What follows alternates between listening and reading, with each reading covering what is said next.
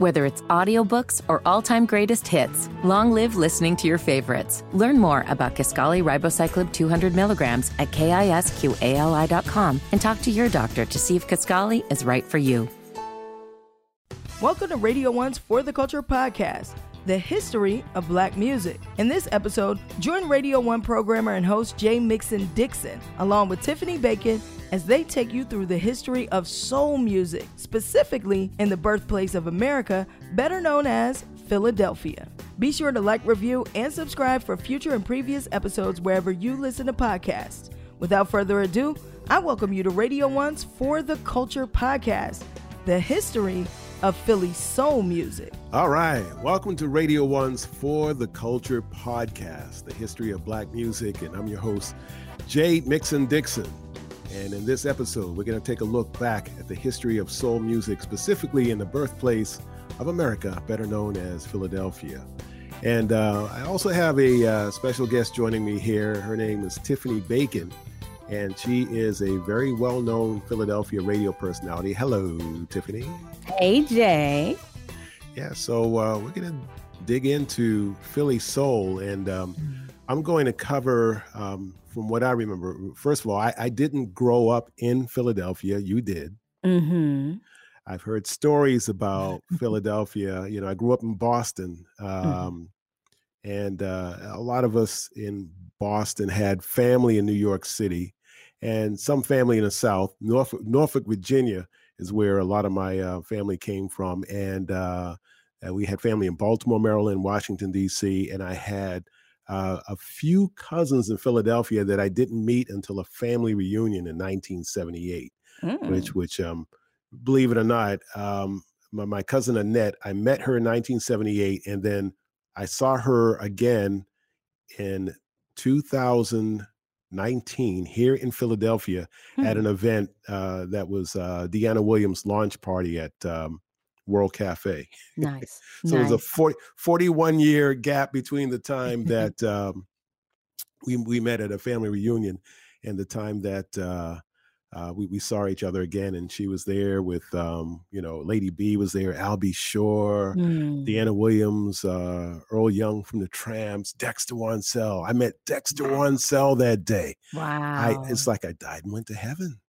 wow. you know but but you know the, what's interesting in all of this is is that philadelphia story or my philadelphia story not growing up in philadelphia it was all around the music and and when you talk about philadelphia soul music it wasn't just um the songs that i heard on the radio it was the story behind the song. So i'm going to give you a little you know background on me growing up in boston. Um, boston had its you know polarization with with uh, blacks and, and uh, and Irish and Italians. with some racial tension in the city Mhm. uh, when, while I was going to school. I was right in the middle of that that busing crisis that happened in the uh, the mid '70s with uh, you know fights that broke out in the schools, and, Right. and I got arrested. That's 15 years old because I Wow. I got into a confrontation with an an Irish police officer, and Mm. and you know it was a mess back then. Uh, but my in growing up in Boston, uh, there, there was some great radio stations up there. We had a, an AM radio station, and and you know, for those listening to this podcast, they they you know the younger folks may not believe this, but AM radio stations played music, and the AM radio station that we had. Um, it, it would sign off at night because it was on a frequency, and, and if it was on at night, it would inter- interfere with the radio station in, in Baltimore, Maryland. So we, we had a black station that would whenever the sun went down it would go off the air and then we would listen to the uh, top 40 radio stations like wmex and wrko so in listening to or, or being exposed to philly soul starting with wild from from the earliest i can remember when i started paying attention to the songs on the radio i was probably like 10 years old the am radio station wild and I remember a song called Cowboys to Girls. Mhm.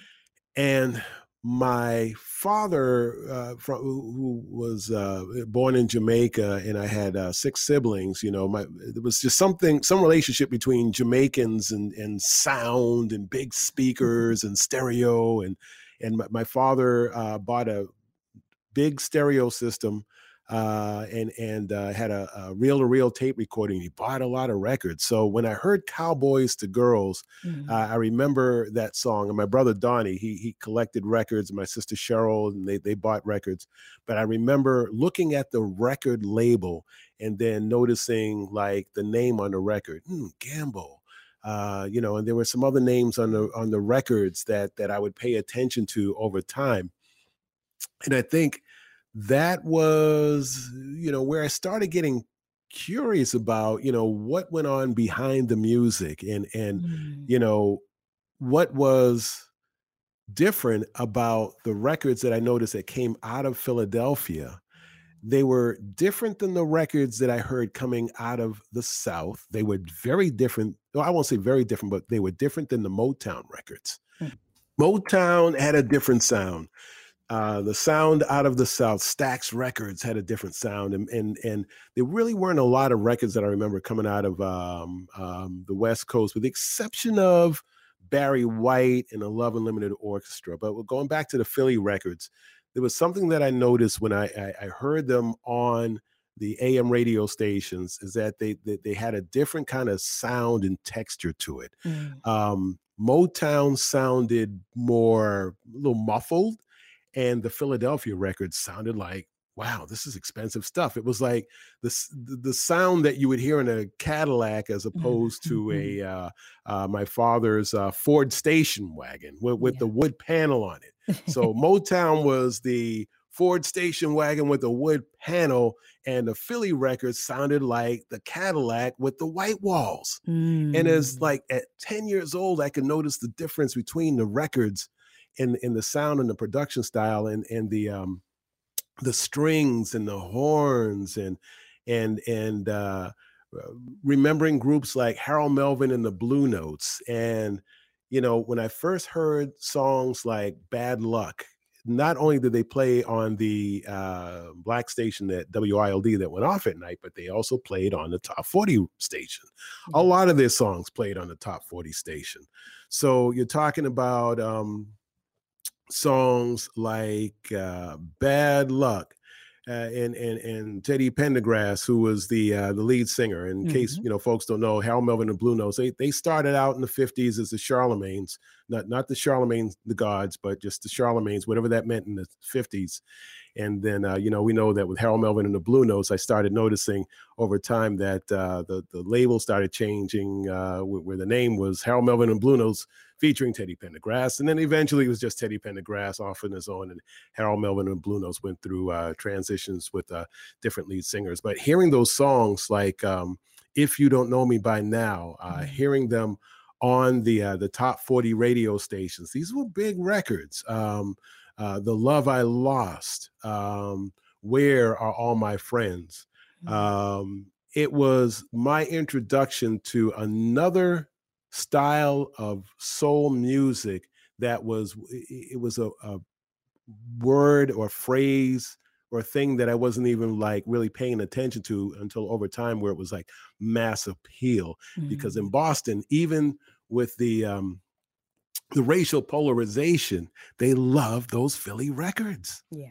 and and you know tho- those records were it, and it was it was you know interesting to me it's like wow you know they love black music well you know there may be records that come out of a different region of the country or something that you know that may have been like the Stax record stuff uh, Mhm. that wasn't in their collection as much as as many as what I thought the Philadelphia records were that were in their collection Yeah. uh, because of the number of records that were played on on pop mainstream uh, radio.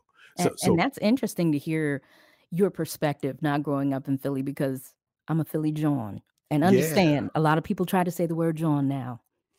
I, I suggest you don't try it unless you're really from Philly because you sound clearly not from Philly. you sound jawnless. You sound jawnless. for sure. Uh, but yeah, growing up, you're reared on that. So the sound of Philadelphia is like grandmom's cornbread. You know, you can expect it every Sunday uh, at dinner, and it's and it's rich and it's full. And that was what we what we lived on. Of course, we had access to other music, but these are people in our backyards. Our parents knew somebody connected to the sound of Philadelphia in some way, shape, or form. So I would grow up hearing little stories, um, none that I can really retell because they're not my stories, they weren't my experiences. But I remember hearing uh, my mom talking about being at some club um, and, and, seeing Teddy Pendergrass or something like that. So they were relatable and accessible. But we, as little kids, because I was a little kid then, just growing up on it, I just knew there was so much rich musical soil in my backyard. Even then, I knew. So by the time I came of age, you got to understand when new movement came around, all of the folks in the new movement were little kids who were absorbing the sound of Philadelphia firsthand. And that is what I've always been curious about uh, were those stories and, and, and the stories that came out of the city of Philadelphia.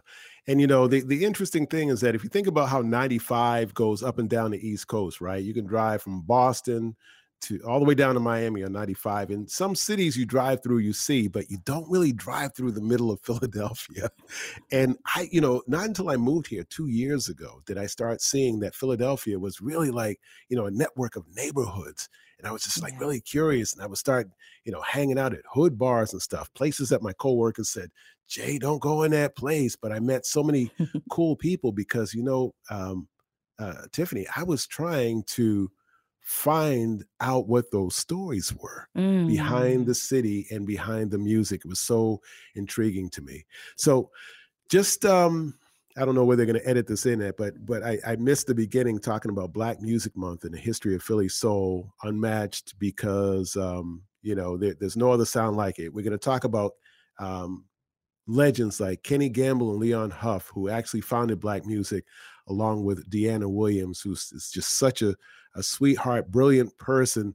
Uh, had a chance to uh, work with her on on different projects and stuff. Even had a chance to um, uh, come out on stage at a Loose Ends concert with Deanna Williams uh, mm. uh, when it was her birthday, and and they sang "Happy Birthday" to her, and it was just like an amazing experience. Shout out to you, Deanna. Thom Bell, uh, great writer. Uh, credited for also discovering the sound of Philadelphia. They've written and produced over 175 gold and platinum songs, some some which were uh, homegrown and and beyond, meaning that they were uh, written, produced, created right here in Philadelphia and and in other places too. So um, 1971 is when they launched their own uh, music label. Uh, Kenny Gamble, Leon Huff, uh, Thom Bell, I believe they were known as the Mighty Three. Philadelphia International Records as a rival to Berry Gordy's Motown Records. Mm-hmm. And of course, it's uh, and of course, its influence still resonates today. And uh, some of Gamble and Huff's Philly talent includes uh, great legends like Patti LaBelle, Phyllis Hyman, Harold Melvin and the Blue Notes, Teddy Pendergrass, The Intruders, so many more, all who uh, set up the path for soulful artists like Music Soul Child, Jazmine Sullivan, Jill Scott, plenty of others who uh, you also were, were, were there when that movement happened, Tiffany Bacon, mm-hmm. and from what I know, you were a major uh, influence and power behind that movement, which is which is so cool. We're going to get to uh, that story as well. There, there were writers uh, behind the scenes like Bunny Sigler, Norman Harris, Linda Creed, uh, and and so many more. So as we celebrate the soul of Philadelphia for Black Music Month, you know we're going to look at uh, 13 Philly artists who helped contribute to the shape and sound of Philadelphia. McDonald's is not new to chicken. So maybe stop questioning their chicken cred and get your hands on the McCrispy. Juicy fried chicken, buttery bun, unmatched pickle to chicken ratio. Yeah, they know what they're doing. In fact, we can honestly say they're not new to chicken, they're true to chicken. The McCrispy. Only at McDonald's. Ba da ba ba ba. Life is so much more than a diagnosis. It's about sharing time with those you love, hanging with friends who lift you up, and experiencing all those moments that bring you joy. All hits, no skips. Learn more about Kisqali Ribociclib 200 milligrams at kisqali.com and talk to your doctor to see if Kisqali is right for you. So long live singing to the oldies, jamming out to something new, and everything in between. So We talked about Harold Melvin and the Blue Notes. Not only did they have those records that were the big top 40 records with that big sophisticated sound, but uh, they had message records. Uh, that was the, the, the, the song "Wake Up Everybody" was one of the first times that I heard a song that had uh, such a powerful social message that's still so relevant today with everything that we've seen going on uh, with social uh, injustice in this country.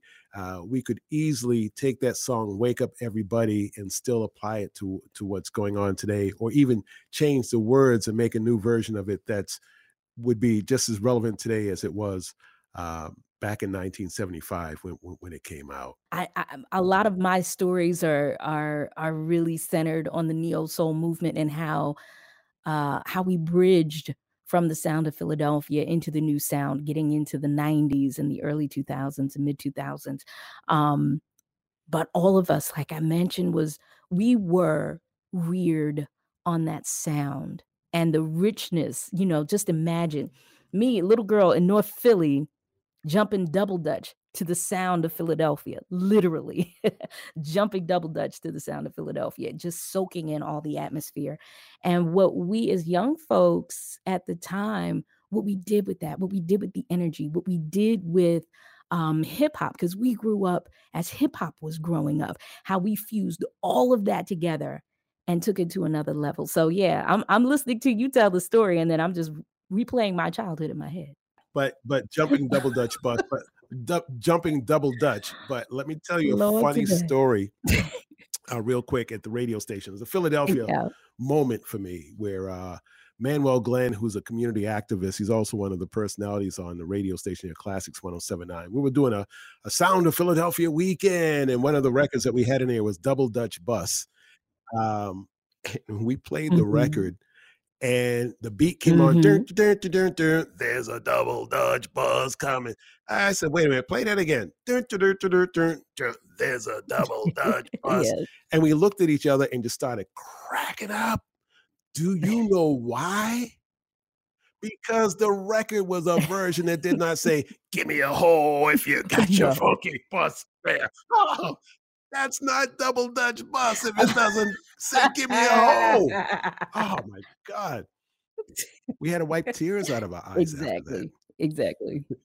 Exactly. Yeah, absolutely. Frankie Smith, right here from Philadelphia. And, Another uh, hometown classic, though. Yeah, yeah. So when you brought up the double Dutch bus, you know, it, there's so many Philly classic. stories, and and one of the things that I um also acknowledge you know, not only mm-hmm. the uh, TSOP Sound of Philadelphia records, but there were other labels and and and producers and and groups that came out of Philadelphia. A lot of people um, uh, may or may not have heard of Double Exposure. They had a huge disco record called Ten Percent. That's one of the things that the uh, Philadelphia sound was. You know, I, you know, anybody could argue with me on this, and I'll I'll argue back, but you know, the sound of Philadelphia was the creation of disco disco music came out of Philadelphia, and disco's not mm. a bad thing. It was mm-hmm. fun music, you know. It was uh, it was you know party music, man, and people were partying back in the day. To you know, you, you take a record like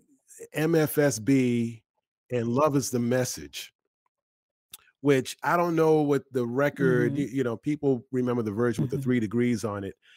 But that record, uh, for a lot of people, especially in New York City, it's an anthem. That record comes on, they go into a comatose state and they don't even know where they are. And it's like, love is a message. And that way that saxophone comes in there. It's like, oh man, I gotta go party. I don't know how many times I, you know, yes. as a DJ in New York, yeah, uh, I, I, played that record in the club, and that was the the the the song that got people moving. I got to also acknowledge groups like First Choice female group um, that mm. that came out of uh, the city that were just on fire with records like "Let yeah. No Man Put Us Under" and "Love Thang" and Choo- uh, "Newsy Neighbors" and "The Player" and mm-hmm. "Armed and Extremely Dangerous" and "Smarty Pants" and those records were just party records that were just so fun and cutting edge and stuff. Uh, there, there were groups like uh, Instant Funk.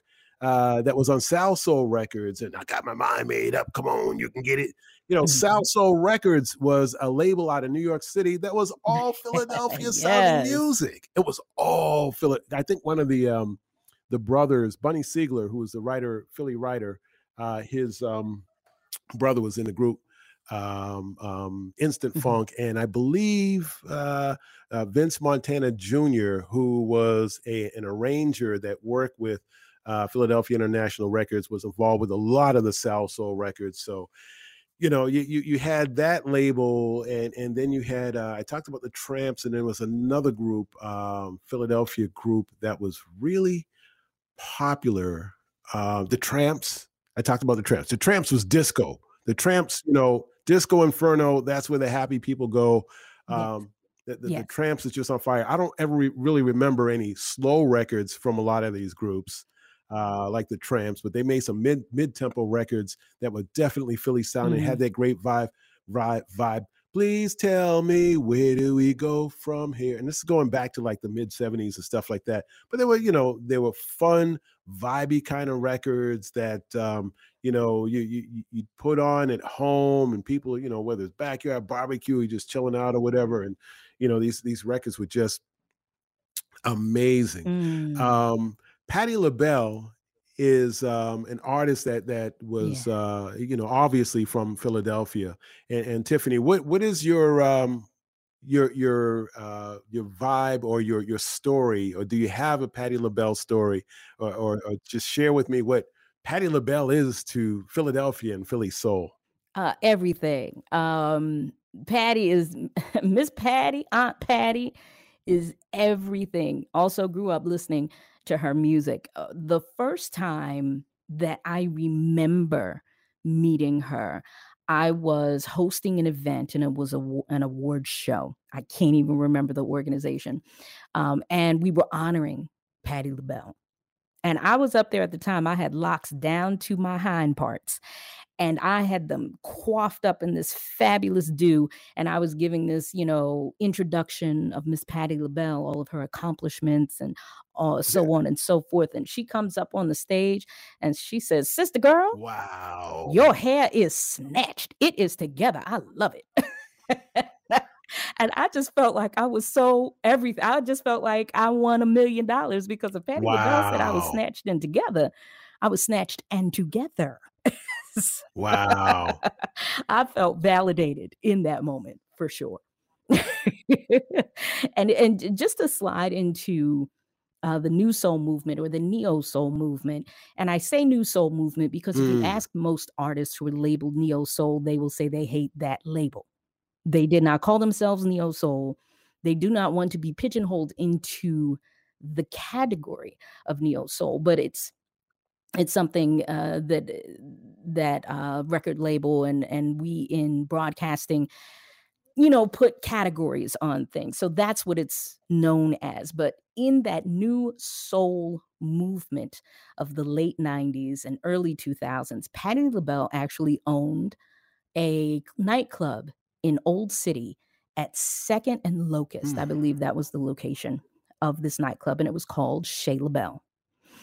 And it was at this place somewhere around 1999. There was an event called the Blue Funk. It was a monthly event and it featured live music, poetry, and all like that. The curator of this event, his name was John Barber, and he said, "Listen, sis, I, uh, Tiff, I, I want, I know you have this new show and I want you to meet this sister. She's a poet wow. and she's working on some new music. And her name was Jill Scott. And she was on stage at Chez LaBelle doing her thing. And she was known in Philly uh, in the underground music circuit as a poet first. A lot of people did not know she could sing. But then when she got together with the crew at a touch of jazz. So let me just let me just do a little bridge work for you really quick. You're talking about the sound of Philadelphia, but there's a really interesting uh, few roads to the bridge that connects the sound of Philadelphia, the classic sound of Philadelphia, with the new sound of Philadelphia. Mm. And one of the roads to this bridge was Jazzy Jeff, of all people. One half of Jazzy Jeff and the Fresh Prince he, in 1990, started A Touch of Jazz Productions. Now, by the time you get to 96, between 96 and 2000, he brought on a whole bunch of local talent as producers. Those folks were Carvin Haggins, Ivan Barias, uh, Andre Harris, Vidal Davis, Keith Pelzer, and Darren Henson. All these brothers were part of the Touch of da- Jazz crew, and they were responsible for creating songs for Floetry. I mean, hit songs for Floetry, Michael Jackson, Musiq Soulchild, Kenny Lattimore, the Isley Brothers, even City High, Will Smith, Little Kim, De- uh, Dave Hollister, Bilal, Common, and Jill Scott's first album, Who is Jill Scott? So that bridge had a connector through Jazzy Jeff. And what Philly was like in that time, in the 90s and the early 2000s, there was a very strong underground movement. It was so underground that you really had to know somebody to know somebody to know what was going on, but it was all throughout the city. It was all throughout the city. There were various spots around the city where you could go sit back, drink a cup of coffee, or get your favorite drink and watch poetry. Very Love Jones esque, but more Philly than Chicago. It had a lot of grit. There was a lot of hip hop. There was a lot of jazz. You know, we are all of those things in Philly. We we have a strong jazz movement here in Philly. We have a whole lot of R and B, as you know, strong hip hop movement. You got to remember, Ruff Ryders were around at this time, so like there's a strong movement happening in Philadelphia. So folks like Jill Scott would frequent these underground open mic spots and get on and just get loose. And you had a lot of people in these places who would later become big name stars who were also in there honing their craft or looking for new talent. For example, one of the other keystones in the New Soul movement, Jay, mm. were the Roots. The Roots have their roots in South Philly, like Gamble and Huff. The Roots went to CAPA, Philadelphia School of Creative and Performing Arts. Ooh. And guess who some Ooh, of their classmates Can't were? wait. I'm like in I'm in awe of the story. I'm just like teach Ooh. me mama bacon, you know.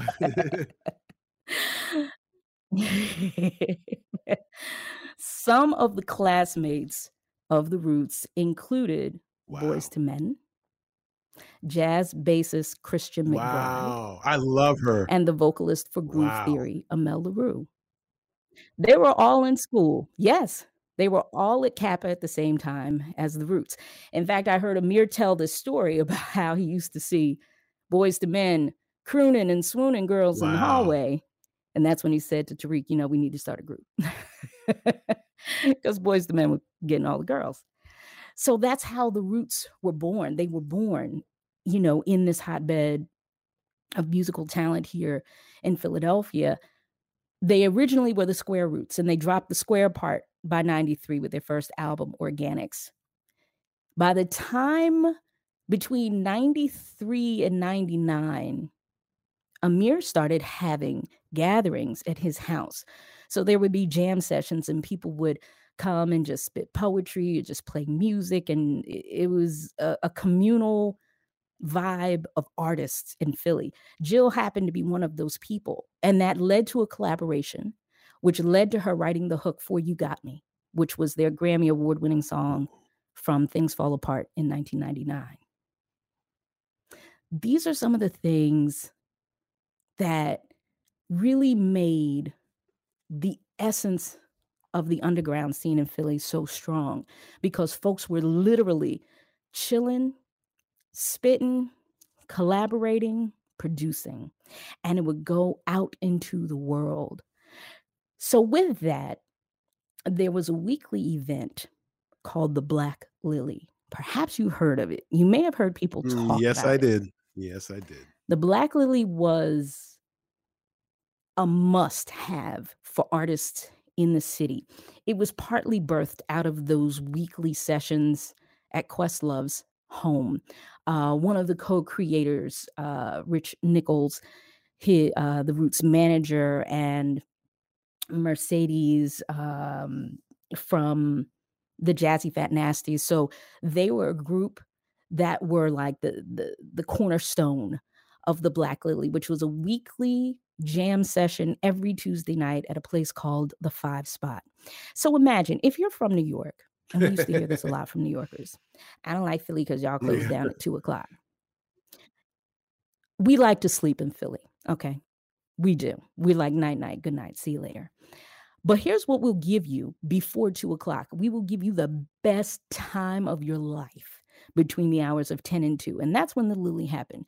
10 p.m. to 2 a.m. every Tuesday evening. Admission was only $5, but it gave artists a chance to stretch. And it mm. was specifically focused on women artists. So you would have Love a Jill them. come up. When Floetry landed from the UK in the United States, Love her. they would get up there and stretch. Jazmine Sullivan would get Love up there. Them. Jaguar Wright all these Kindred the Family Soul, all these people before they had records would get on stage with the Roots crew, with uh, River, who was the um, who was the MC of the event, and they would get a chance to just stretch their wings. So a person like me, I I am and was a radio personality at another station in town, and I had just started a show called Inner City, and my goal was to expose Philadelphia to this underground movement. So we had poets on every week. We had new music on every week. I would feature one new artist every week. And even though this was a hip hop station, I would stretch and reach into the acid jazz category. So I was playing other, you know, things that weren't necessarily hip hop, or I would reach into the deep soul category. We would definitely, definitely pay homage to house music. Let us not forget Absolutely. Philadelphia represents yes. house music too, with Lady Alma from North Philadelphia, who was doing amazing things. So you got more Philly out there than a lot of people even realize.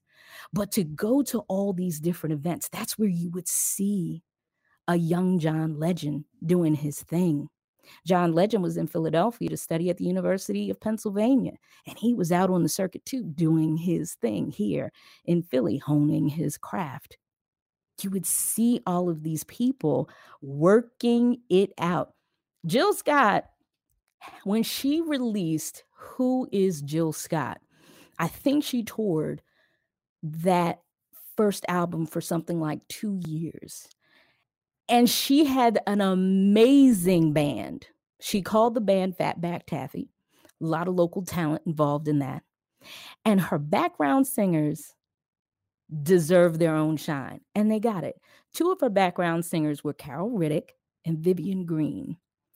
And if you listen to her experience live album, you will hear both, both Carol Riddick and yes. Vivian Green go. Shout out to you, off. Carol Riddick. She's she's a bad lady. I, have seen her they go live off. here in Philly, man. And Vivian Green I met too and seen her live. Listen. Yeah. Listen. No. They're all amazing. There were no slouches. No one in the circuit was a slouch. And it was a lot, I mean, a lot of love. If I could just share one crazy story that unfortunately, because of the time and technology isn't what it is now, I don't know if there's a recording of this. But there was a moment when D'Angelo, um, D'Angelo is a part of the Soulquarians. I'll explain what the Soulquarians are in a minute. But D'Angelo came to town with his album Voodoo, performed at some venue and they had an after party at a club called 8th Street Lounge, which is no longer in existence. But if anybody from Philly remembers it, you remember they used to have some serious parties in this spot. He brought he came in for the after party. Mm. And with him he brought wow. Mos Def, Common. Wow. Already there were the mm. Roots, Jill wow. Scott. And I believe Jaguar Wright was there as well they had one big jam session that lasted until about four o'clock in the morning. Wait, you said Philly closed at two, not this night. Listen, Linda, you're not listening. Yeah, amen. I we could be on New York Times sometimes. Going in, going all know. the way in. Yeah, four o'clock in the morning. With, with a lineup like that, it, I, it, that was my brain was like, this couldn't have ended at two o'clock. It did not. I don't think they got there until about 12:30 anyhow. But it jammed. But that was the thing. The energy, the vibe in Philly at that time is unmatched. Um the best way to describe it hmm. So imagine Mhm.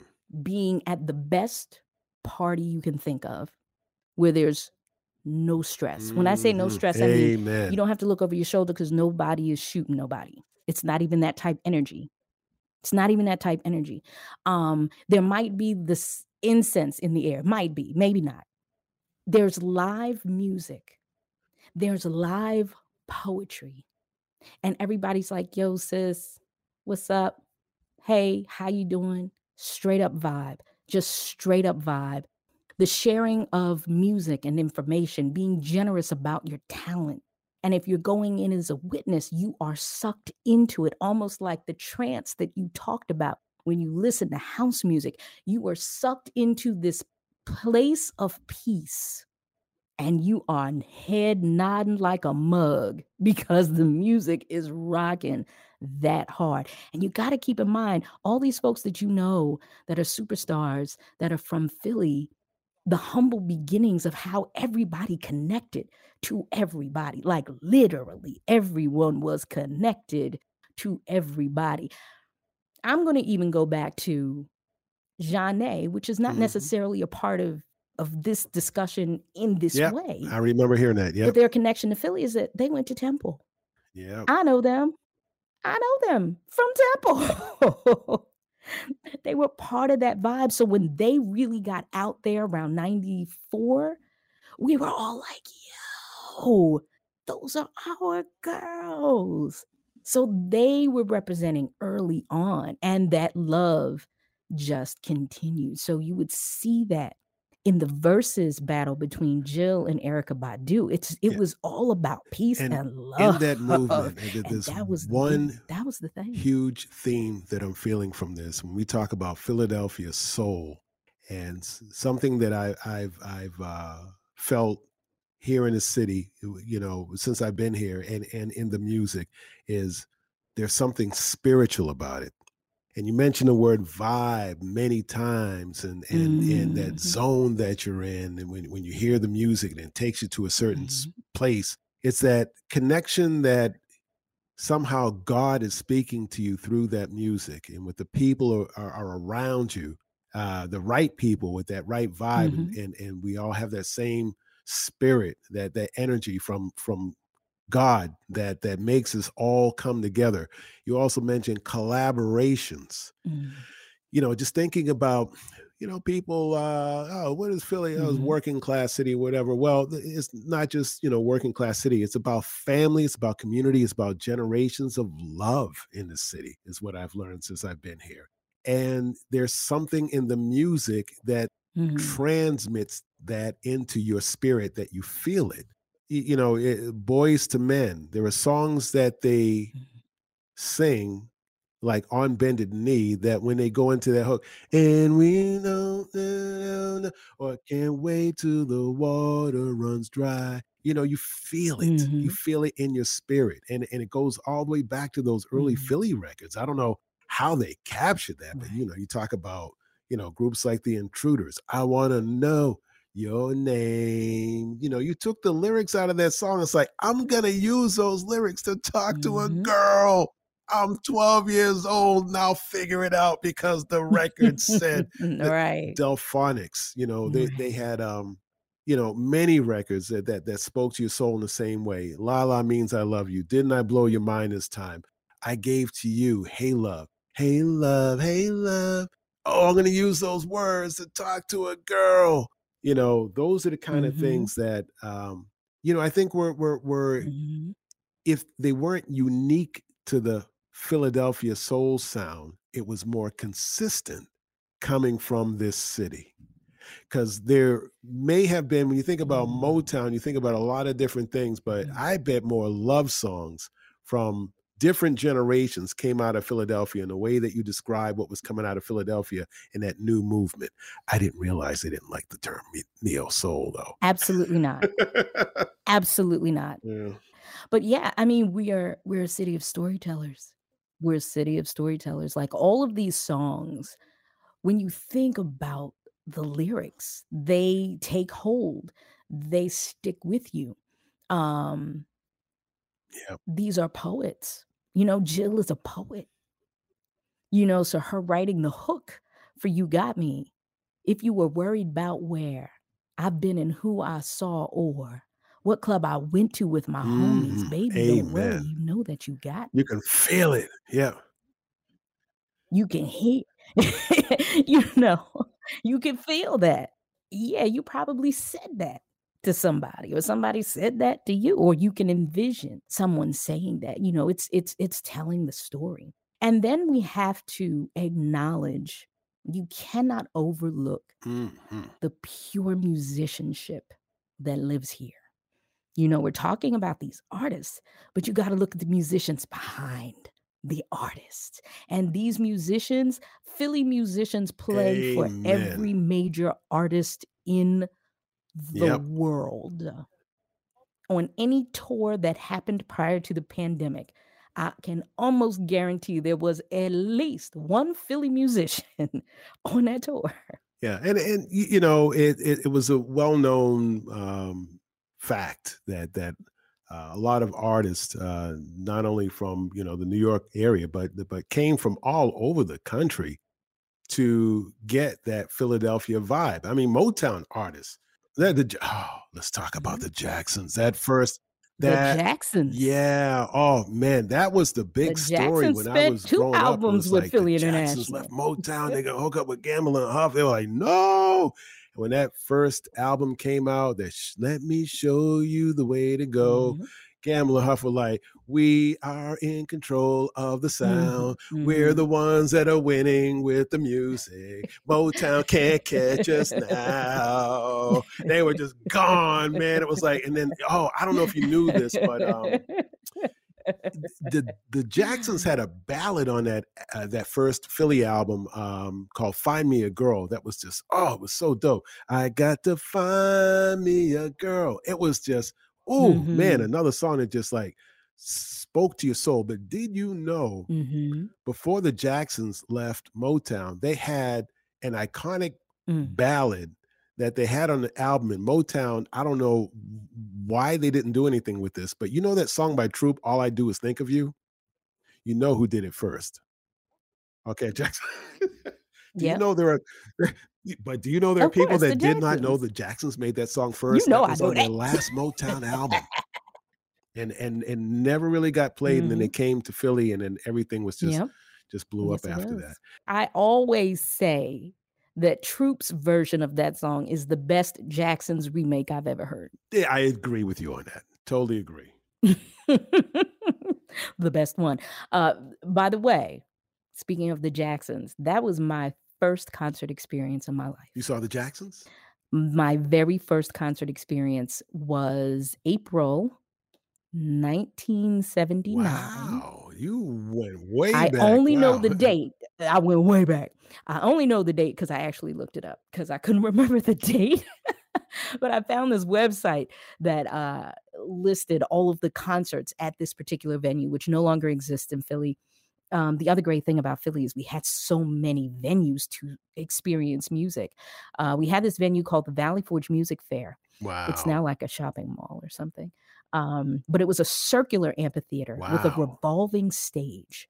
So this show was, um, I, I think it was the, um, oh gosh, the Oh Destiny Tour. yeah, yeah, yeah. That's when it, they were So the Jacksons, not the yeah. Jackson Five, but the Jacksons. Yeah. Yep. So shake your body down to the ground. Uh, the music from Gamble and Huff, all of that was on that tour, and that was my very first concert, and that's why I love, like, love concerts, and I'm particular about a live show, honey, because my first experience was the Jacksons at their peak. Yeah. You better not get on that stage and act stupid. You better give me some good vocals. I need some dance steps. If you can't dance, just sit there like Luther. Just sit there on that stool and look pretty, whatever. Like the background singers dance. I don't care. Um, but it has to be fierce. And I and and I know that our Philly live shows are always fierce. You might not always have dancing involved, but it didn't matter. If those vocals were on point, you know, doggone sure the band was going to be on point.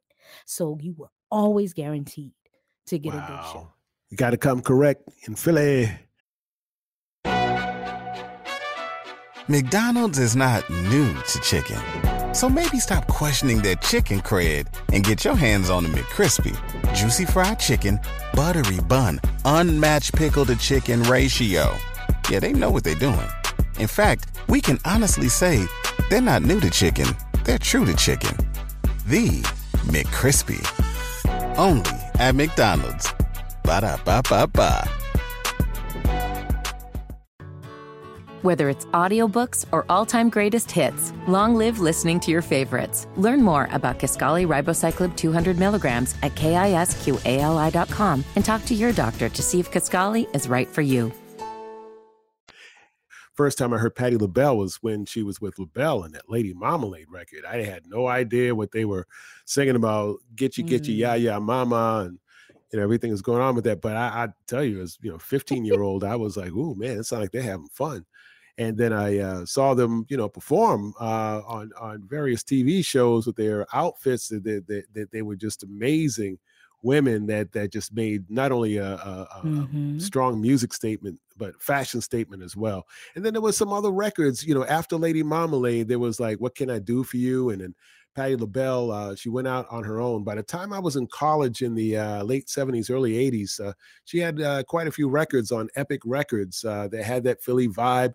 It's All Right With Me. Um, um, music is my life. Mm-hmm. And then uh, during the 80s, she she really tore it up with the, the, the, the pop R&B records, New Attitudes, Stir It Up and then her ballads are just timeless. Love, need, and want you. If only you knew. And my favorite, somebody loves you, baby. Whoa. Oh yeah. You know the, the the intruders made the greatest Mother's Day song of all time. I'll always love my mama. Yeah, that that song is 50 years old. Is it really? Yeah, and and still today, every Mother's Day, uh, you know, that song comes on. We hear, psh, psh, and we talked about stories in the music. I mean, what about that breakdown in the long version of "I'll Always Love My Mama"?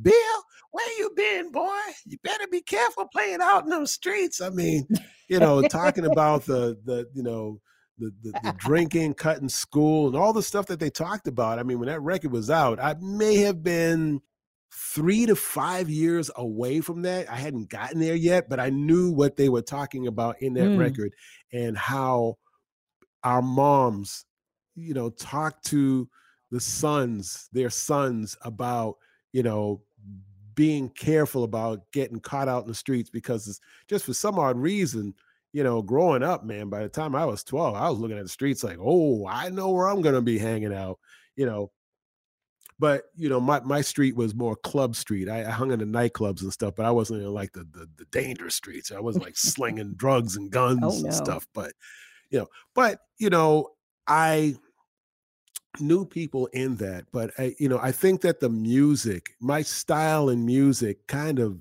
helped me uh, or, or developed me into the kind of person that I was because I was more on the softer romantic relationship side. I, you know, even as a teenager, I wanted a girl, get married, have a family.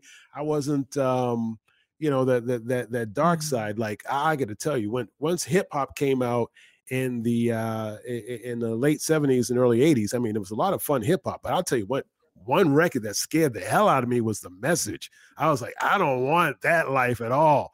I'll never forget. I was driving on the cross Bronx one day and seeing these cars all, you know, broken down on the side and people throwing bottles off the side of the highway and stuff. It was like broken glass everywhere. People pissing in the station. I didn't want to take the subway. I didn't want to drive to New York. I didn't want to get out of my car.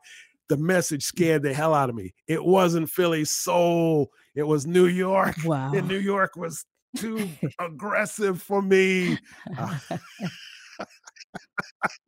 all right, people back in New York wow. are like, Jay, stop it. It's like, you know, I have a love for New York City. I spent most of my adult life there, but you know, just just making a, a, a um, you know a comparison between, you know, when when when hip hop came out, it was about a lifestyle that a lot of people dealt with on a day to day basis in New York, And, you know, whether it was the Philly soul or the newer movement of, of soul that came out of Philly, I related to that. I related to Jill Scott. He loves me. And it was, you know, warm and fuzzy. And I was like, oh, Mm-hmm. this is my happy place. It's warm and fuzzy and stuff. And then, you know, a guy like, you know, I'll, I'll give you another artist, a Philly artist, Musiq Soulchild.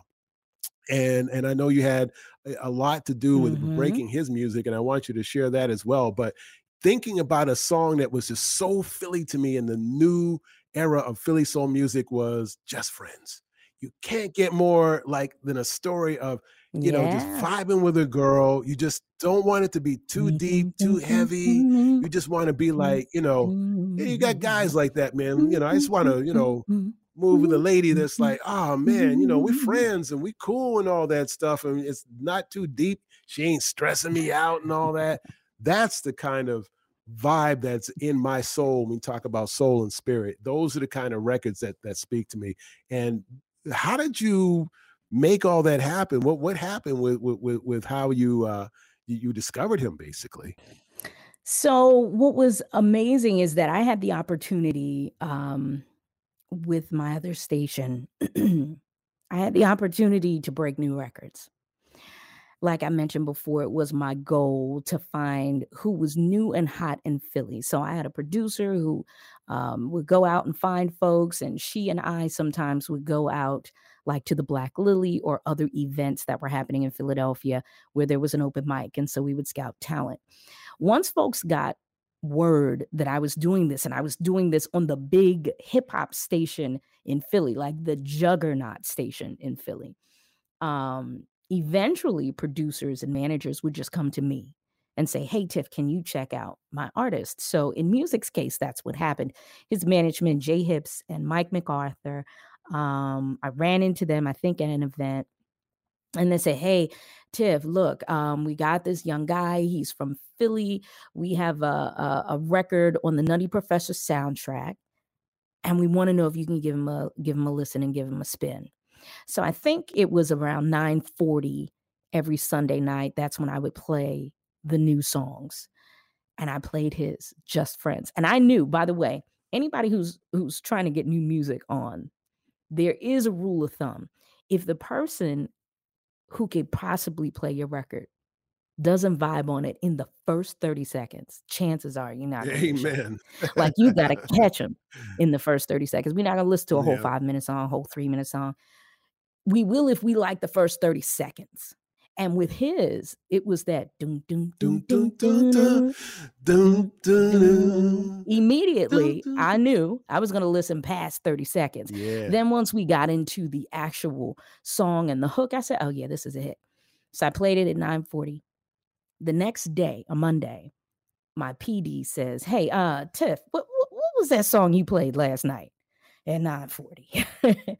I said, "It's a new guy from Philly called Musiq Soulchild. The song is called Just Friends." He said, "I need you to give me that because we've had so many calls for it this morning that we're going to put it in rotation." So that was the first time my show literally became a pipeline from the underground Philly to mainstream airplay on a juggernaut hip hop station. That was the first time that it happened. It was not the last time. It then it, it eventually happened with Jill.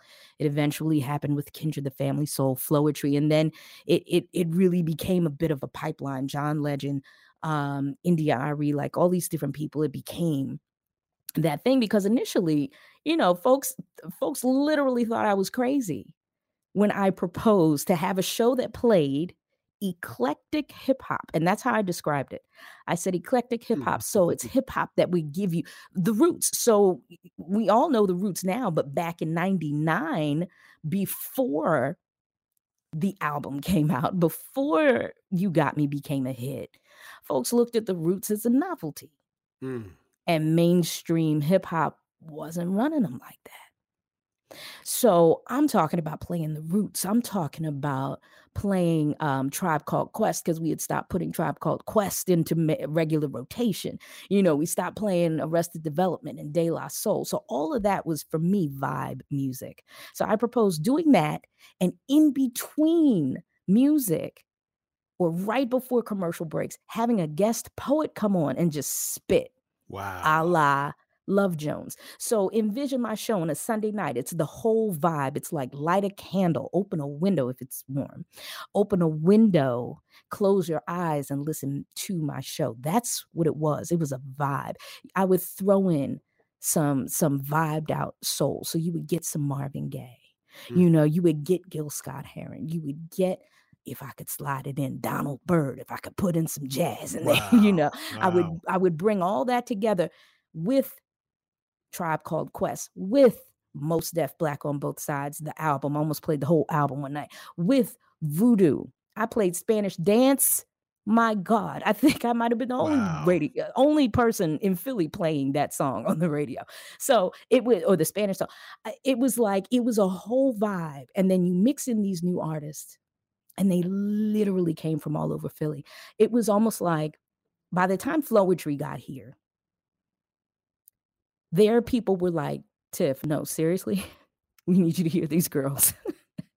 we wow. need you to we need you to hear these girls. Like they got the whole touch of jazz vibe thing going on. And it's a sound. So again, they also had their album, a lot of their album was produced at a touch of jazz, going back to Jazzy Jeff, going back to the center of it all, right? Connecting the dots here. A lot of these records came from a touch of jazz. So this is helping to create that sound, right? These are musicians, all the guys in Touch of Jazz, they can play.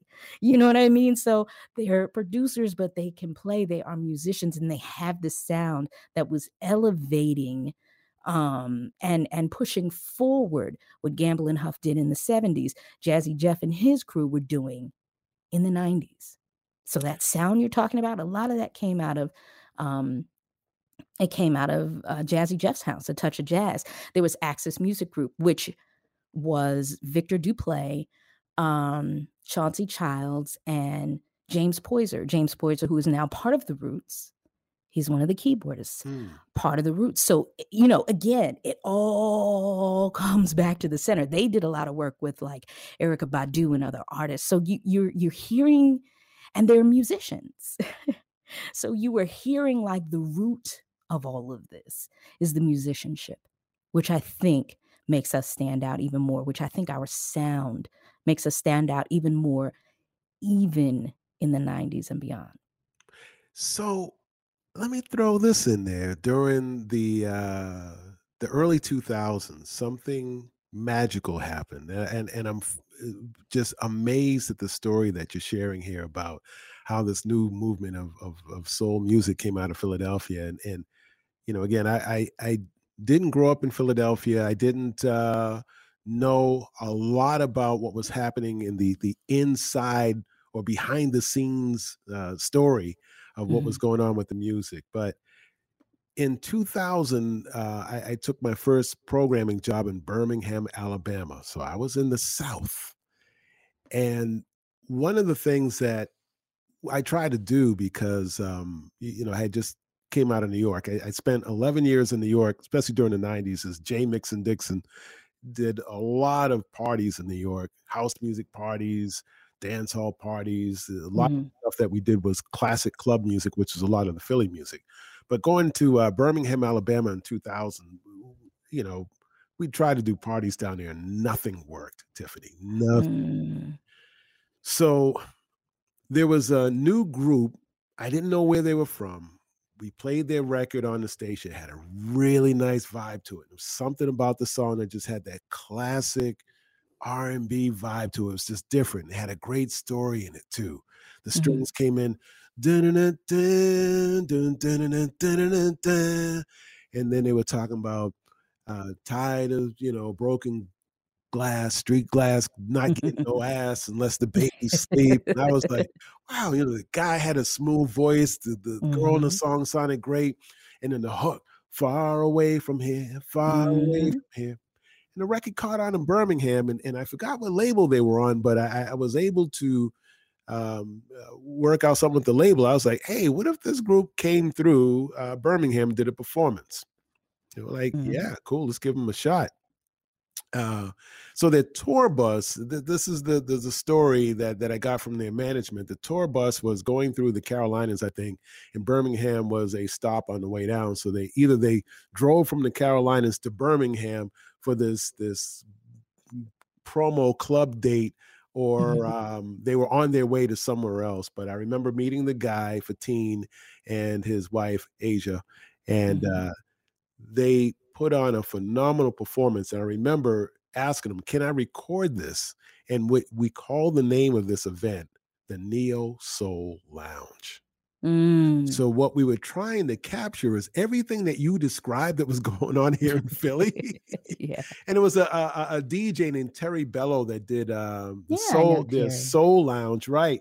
And I think mm-hmm. uh, the name came from his show, The Soul Lounge. And um, yeah, he was very popular wherever he was. So I was like, I'll do this in Birmingham, and he'll he'll never find out. And he did find out. So his Neo Soul Lounge and Kindred the Family Soul was was the uh, the the the group that performed for that, and it was the 1st mm-hmm. night we ever got a crowd for anything in Birmingham. Wow. Do you know how this blew up after that? How? Neo Soul Lounge 2 featured a new up and coming artist named Anthony Hamilton. Mm. Neo Soul Lounge 3 featured a new and upcoming artist named Kem.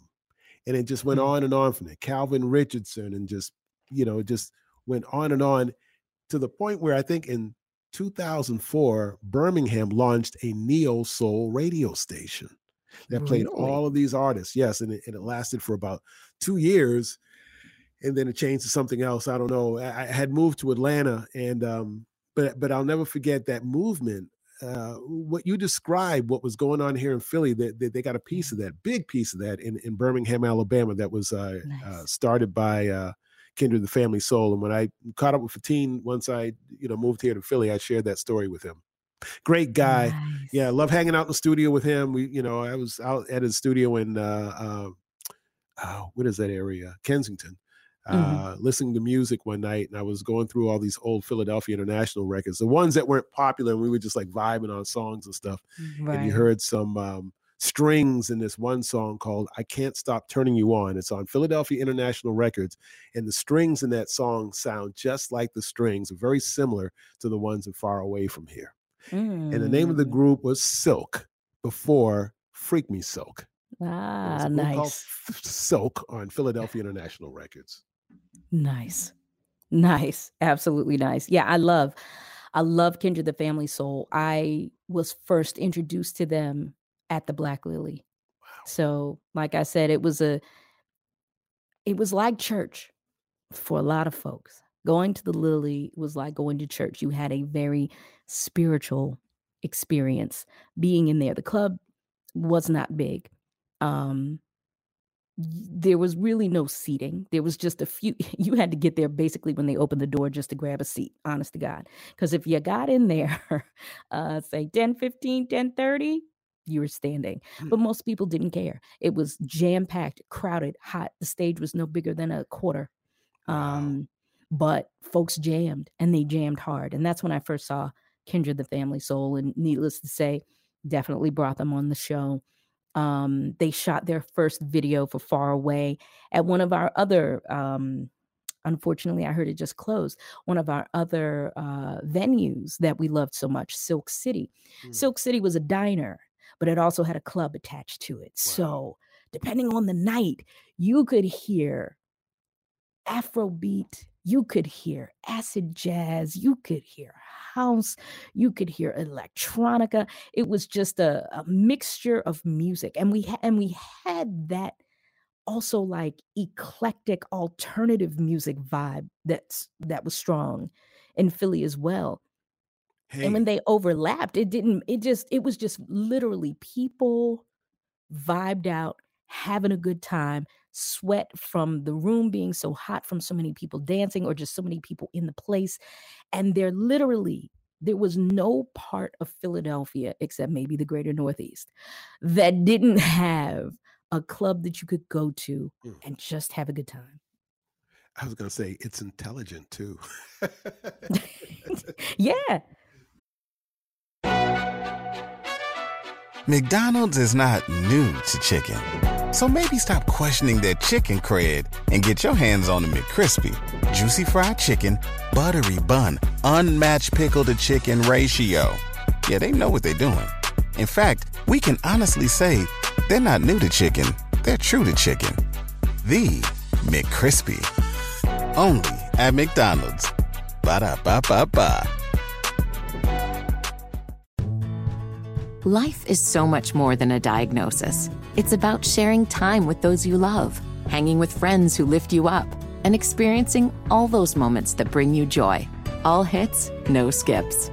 Learn more about Kisqali Ribociclib 200 milligrams at kisqali.com and talk to your doctor to see if Kisqali is right for you. So long live singing to the oldies, jamming out to something new, and everything in between yeah, in case you don't feel like traveling too far. But depending on the vibe, depending on the event, folks would travel far. Not to harp all the time on Jill, but just to just to give you an idea of the dedication that we had as fans and how much folks loved the music. There was a New Year's Day concert for Jill at the Electric Factory. And when I tell you it snowed like it hadn't snowed in years the night before and the morning of, to the point where we were on the phone half the night and most of the morning trying to figure out if this thing was still happening. And it was decided somewhere, I guess, in the afternoon that the show was going to go on. Now, mind you, this meant that everybody, everybody that bought a ticket, everybody that was going to run the bar or play an instrument had to dig mm-hmm. themselves out of inches and inches and inches of snow. When I showed up at the electric factory, it was wall to wall people. Everybody wow. dug themselves out. Everybody dug themselves out and did not care. People were parked crazy on top of mounds of snow. Wow. Worried that the PPA was going to give them a ticket or tow their car, but they're like, shoot, if you can get to the car, you can keep it. Like it didn't matter. People got there. Wow, Tiffany, can you dig it? I can. You can dig it? I can dig it. It's That's already done. it is dug and buried, child. we talking about Patty Intruders, doo wop, Philly doo wop, Delfonics. We talked about stylistics. I didn't really dig into. You know, they, they had a you talk about the um, Philly soul records that that were very pop and top 40 back in the day, but still had that soul stylistics, man. They nailed it with, you know, the songs like Stop, Look, and Listen, Bet You by Golly, Wow, Stoned in Love with You. Thom Bell was just amazing in putting together uh, songs for uh, for the stylistics. Thom Bell and Linda Creed uh, who uh, mm-hmm. they, they collaborated. And, you know, in case you didn't know, Mary J. Blige, um, she um, used the song Everything uh, or used You Are Everything. That was part of how she got the uh, the track for that song, Everything. Fact check on that. I see that's written in here, but I, I, never really made the connection between those songs, so so that might be an edit. But I do remember one thing with the Stylistics. Uh, they re- reunited with Thom Bell in 1980, and uh, they came up with this record called "Hurry Up This Way Again." Definitely had a really great Philadelphia sound, different than the stuff that they were doing with um, Van McCoy um, in, in, between Stop, Look, and Listen, and when they teamed up with Philadelphia International Records again, uh, had a great vibe. And um, you know, you, you, were you and I were talking a little while ago about the uh, this Philly thing, the uh, unofficial Beard Gang uh, what is what is that all about in Philly? Uh, you know, the brothers that are proud uh, proud of their beards, and their beards are tightened together. Yeah, that that's definitely a Philly thing. You know, uh, I, I, I I commend the brothers. Uh, I'm a beard brother, not not like Billy Paul's beard, and uh, you know he he was just amazing as far as his his vocals and his his songs. Me and Mrs. Jones, we know is just a, an amazing classic, and he had a lot of other great songs. Bring the family back. Uh, I think I'll stay home today. And of course, uh, let's make a baby. And uh, we talked about, um, uh, let's see, there was one other group here, or was it Billy Paul? We talked about Phyllis Hyman. And then, um, you know, Phyllis Hyman was just, you know, an amazing vocalist. I didn't realize that she was suffering from, um, you know, uh, they say bipolar disorder uh, and then mm-hmm. eventually committed suicide at the age of 45. And, and, Tiffany, I remember where I was when I, I, I was in Miami uh, over my sister's house, and you know we were pulling out of the driveway, and, and the radio station there, WEDR, made a, a breaking news announcement that Phil, Phyllis Hyman had committed suicide, and it was just so Mm-hmm. sad. A few years before, I had worked with Phyllis Hyman. I had co-hosted a um, an awards uh, ceremony. Um, the uh, All Star Talent Network uh, had put on an event at B. Smith's in Manhattan, and um, I had a chance to um, co-host uh, with Phyllis Hyman, who was just an amazing, sweet person to work with uh, that night. So I was I was definitely heartbroken when I, when I got that news. And uh, Phyllis's uh, you know influence is um, definitely heard today, and and a lot of the uh, the the Philly soul singers of today, whether it's Jill Scott and even Jazmine Sullivan, I would say has uh, some of that vibe as well. Have you worked with Jazmine? Did you see her when she was you know first starting out? I heard she used to do uh, work with Kindred, or you know what, what was the uh, the Philly story, or what was the uh, the story with Jazmine and when she was uh, getting started here in the city? Oh yeah. Well, first of all, Miss Jazmine Sullivan wowed us when she was about 14 or 15, clearly too young to be in the clubs, but they brought her to the Lily. Wow. They brought her to the Black Lily, and she literally would come in, perform a song, and had to leave because nobody was trying to go to jail for her being up in the club. Um, but we we saw her and we're like, where did this beautiful voice come from from this little girl? Oh my goodness. So she got her first uh, record deal when she was about 15. Um, she worked with Kindred the Family Soul. She is now a whole grown woman, has a brand new album out that is doing uh wonderful Great. Yes, it is. wonderful Yep. in the charts. It's an awesome album.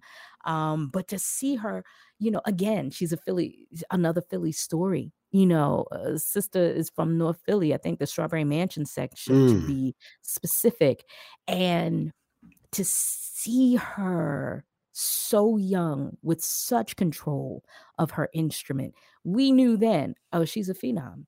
She's a phenom. She's Mm. ab- she's about to tear this world up, you know. And so she's, you know, the, the the scene changed, the vibe changed, life changed, but she's changing with it. So she's out there carrying it, carrying it on, and pushing it forward. So you know, I wish her all the best for sure.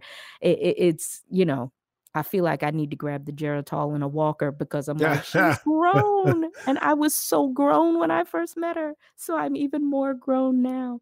But she is she is wonderful. Um, another phenom that we met back then um, who was on the young side, not as young as Jazmine, but also very young, was Bilal.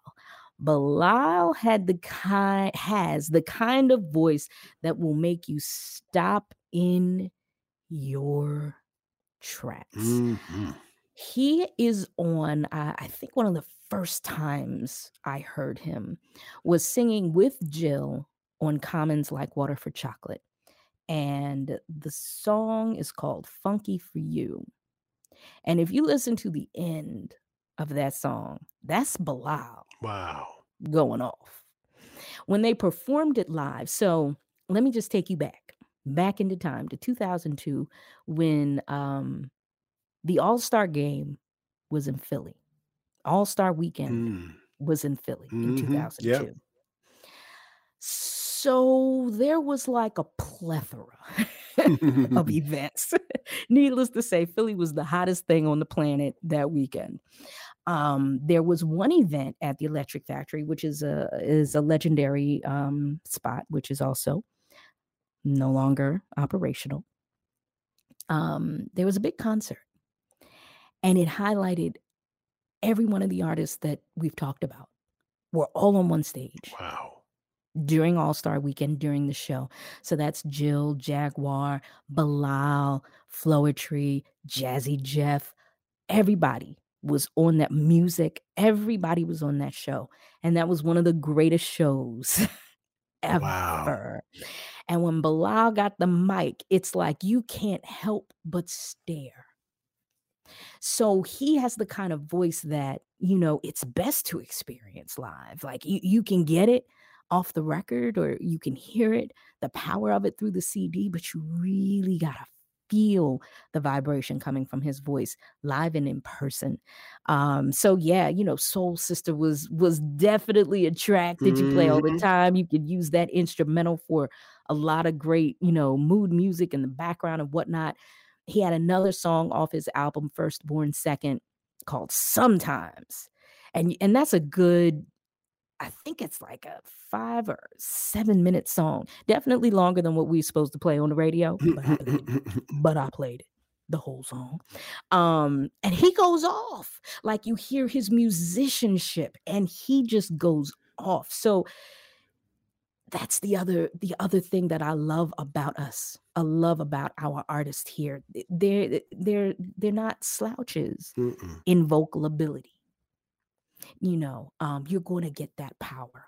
You know, and I and I hope that we hear, you know, even more from Bilal because he's he's phenomenal Mm. and he was a major part, major part of the movement.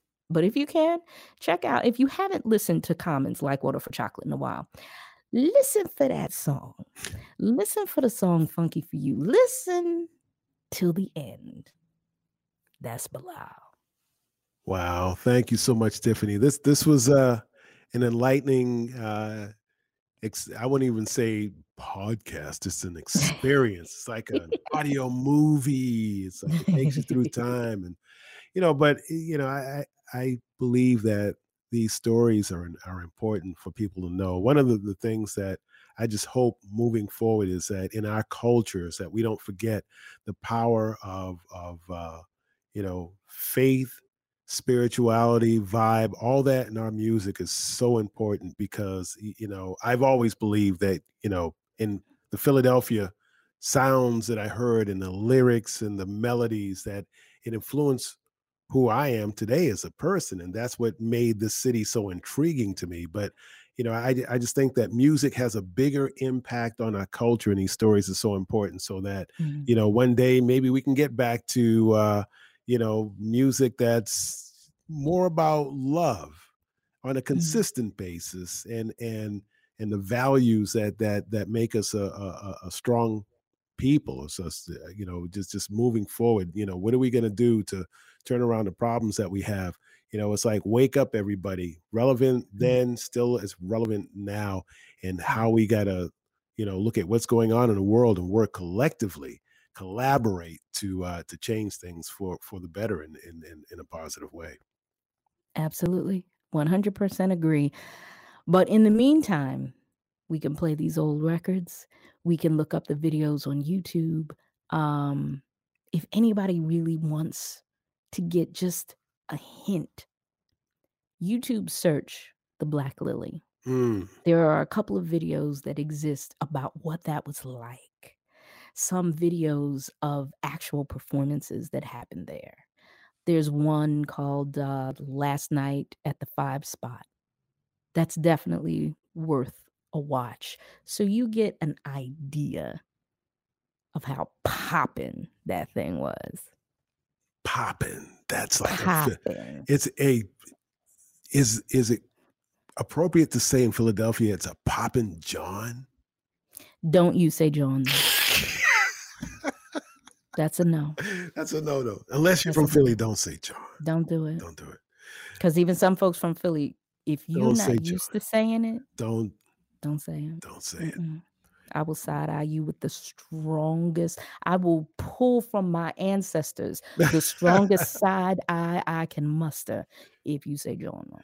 let me just back down here sister thank you so much tiffany And thank you, everybody, for joining us on another edition of Radio One's For the Culture podcast, the Black history of or the history of Black music. And be sure to like, review, and subscribe for future and previous episodes wherever you listen to podcasts. I'm Jay Mixon Dixon, Tiffany Bacon. Thank you very much. And uh, hey, God bless, be safe, and thank you for uh, sharing your story and your spirit with us tonight.